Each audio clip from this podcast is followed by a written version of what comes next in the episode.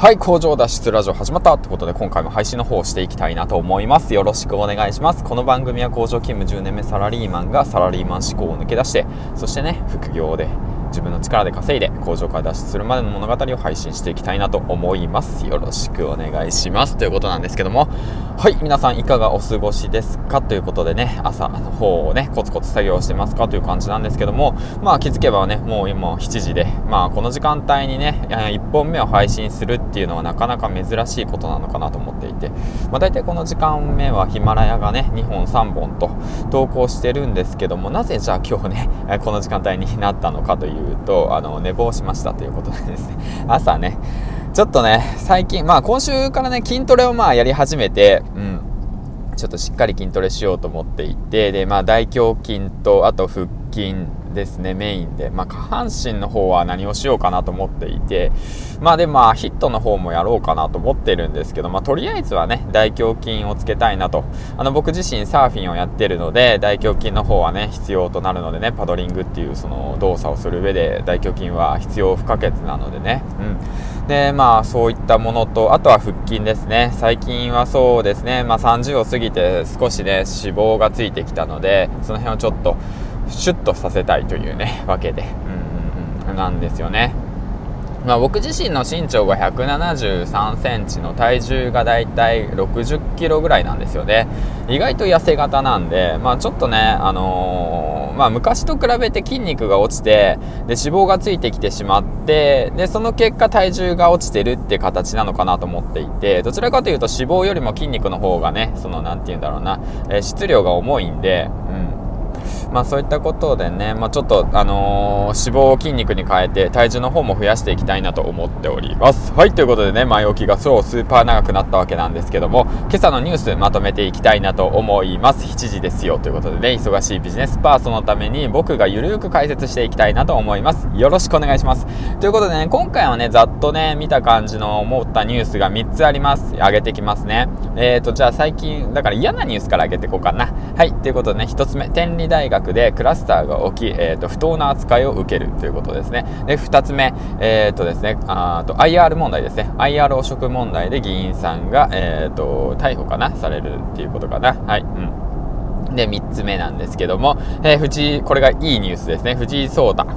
選手、選手、機種か、機層なの、機種なのか、が、えー、っと、王位獲得ということでね、最年少で2冠 &8 段ということでね、えー、というニュースの方を上げていきたいなと思います。よろしくお願いします。で、まずは1つ目ですね、サクッといきたいと思います。天理大学の方でクラスターが発生ということで、50人ぐらいかな、ラグビー部の方の寮でね、クラスターが発生して、クラスターってもうコロナね、コロナウイルスのクラスターが発生して、そこのね、大学内の学生に対して、バイト来ないでくださいだとか、あとはね、家庭教師しないでくださいだとか、そういったね、生活を脅かされるようなね、不当な扱いを受けるというわけなんですけどね、そういった意味も含めて、死からもね、ちょっと制限をさせてるって感じなのかな、あの感じだと。うん、だからあんまり出歩かないでくださいと。大学も大学らしくしっかりと今の世の中を見てコロナらしい行動をとってくださいね、みたいなことを言われたんでしょうね、きっと。うん。まあね、ほんと、まあコロナでね、一体何が問題なのかっていうことをね、しっかりと明確にするべきだと思うんですよね。あのー、なんて言うんだろうな、まあ、老人の命を守るだとか、まあ、それもちろんそうですよ。あの、人々の周りの命を守るだとかね、子供たちの命を守るとかも、それも大切なんですけど、それ以前にね、その学生たちのね、生活をね、守ることも大切なんじゃないのかなと、改めて思いますね。まあ、今週1週間、まあ、僕は、あの、ニュースのことをね、上げてこうと思って、7時からこうやって解説っていうか、まあ、ゆるくね、話してるんだけど、もうメディアがね、なんて言うんだろう、コロナコロナしちゃってて、もうほんと大変だなと思っていて、そんなことよりもね、熱中症でね、都内でね、えっ、ー、と、今月131人も死んでるんですよ。亡くなってるんですよ。そちらの方が問題じゃないのかなと。うん、そっちの対策し対策した方がいいんじゃないの？とは思いますね。はい。ということで次のニュースいってみましょう。ということで、IR 汚職問題ということでね、えっ、と、ちょっと前にもね、結構前にもか、IR 汚職問題で中国のね、えっ、と、企業にその斡旋していくらかお金をね、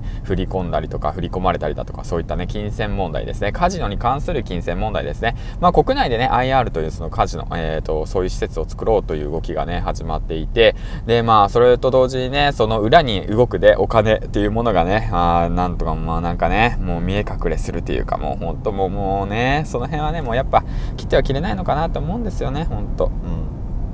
ん。まあでも僕自身ね、その話を聞いて、まあカジノイコールギャンブルですよね。っていうものはどう思うのかというと、うんまあ、なんて言うんだろうな、そのお金がね、周りに回って、あの、僕ら、あの、国民のためになるのであれば別にいいのかなと思いますね。うん、まあ、で、IR に行くっていう方たちに制限を設けるべきかなとは思いますけどね。例えばじゃあ年収が700万円以上だとかさ、まあ、年収の問題ではないのかもしれないですけどね。あの、じゃあ例えば大王製紙のね、うん、あの、社長さんだっけな、御曹司さん。あの人何億も使い込んじゃってさ、会社で。うん、会社のお金をね、カジノで。そういうことってあるわけじゃないですか。だからね、根本的にね、カジノっていうものはどうしてカジノがあるのか、なぜカジノを作るのかっていうことをね、しっかりとね、理解した上で、あのー、なんて言うんだろうな、やらないといけないのかな。やっぱモヤモヤしちゃってるわけじゃないですか。カジノ？え？またカジノ？の？みたいな。借金増やすつもり？みたいなさ、まあ、そういうなんか悪いイメージもあるけど、いいイメージもあるんだよと。そのね、だから海外からね、お金持ちをいっぱい集めてきてね、で、日本のその、なんて言うんだろうな、おもてなしのサービスをね、海外の富裕層にね、まあお金余ってるから、海外の人たち。うん、あの、お金持ちはね、に日本にお金を落としてもらおうみたいな感じでね、その日本に落としたお金を使って、しっかりと国のために頑張って使ってほしいなと思うんだけども、議員さんがね、そうやってね、自分のね、私利私欲のために使ってるっていうようなニュースばっか見るんで、ちょっとね、どうかな。僕が議員になった方がいいかもしれんな、そんなんやったら。って思いました。はい、で、次のニュースいきますね。はい、で、ハッピーニュースですね。こちら、藤井聡太、えー、と、選手がね、選手なのかな、騎手なのかな、いまいちよくわからん。漢字苦手なんだよ。が、えっ、と、2冠達成ということでね、8段、えっ、と、史上最年少ということなんですけども、すごいですね、藤井聡太さん。うん。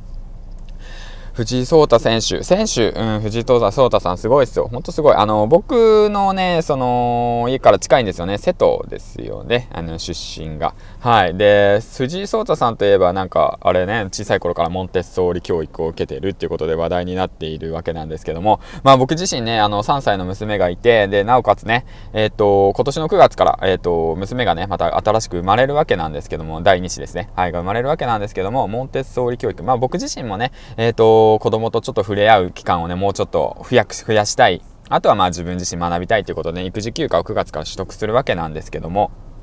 まあ正確にはまあ子供が生まれてからね。だから明日生まれたらまあ明日から取得だし、まあ今日生まれたら今日から取得ってわけなんだけども、そういった意味でね、モンテッソーリ教育というものに興味もあって、で、インスタグラムの方でね、まあ僕はあの家族のインスタグラム上げてるわけなんですけども、うん。まあ、URL はちょっと消しちゃったけど、まあ、あんま関係ないし、みんな見ないかなと思っちゃって。で、その中でもね、いろいろこう、読んだ本のね、簡単な解説だとか、あと読んだ本をあげたりだとかしていて、その中でもね、モンテッソーリ教育ってものの本もあって、で、それプラスアルファ、あとはそうですね、あの、 Voicy の方でもね、モンテッソーリ教育の方の、ハルさんだったっけな？まあ、ハルさんだったっけな？ちょっと名前忘れちゃっててすみませんけど、そちらの方もね、聞いていて、うん。はるさんワーママはるラジオだから違うな。えっ、ー、と、モンテッソーリ教育の方も聞いていて、なおかつ、あとはそうですね、YouTube の方だと T 先生、T 先生の方もモンテッソーリ教育の方を解説されていましたね。で、ちょっと最近ですね、あのー、中田さん、中田さんですね、あのー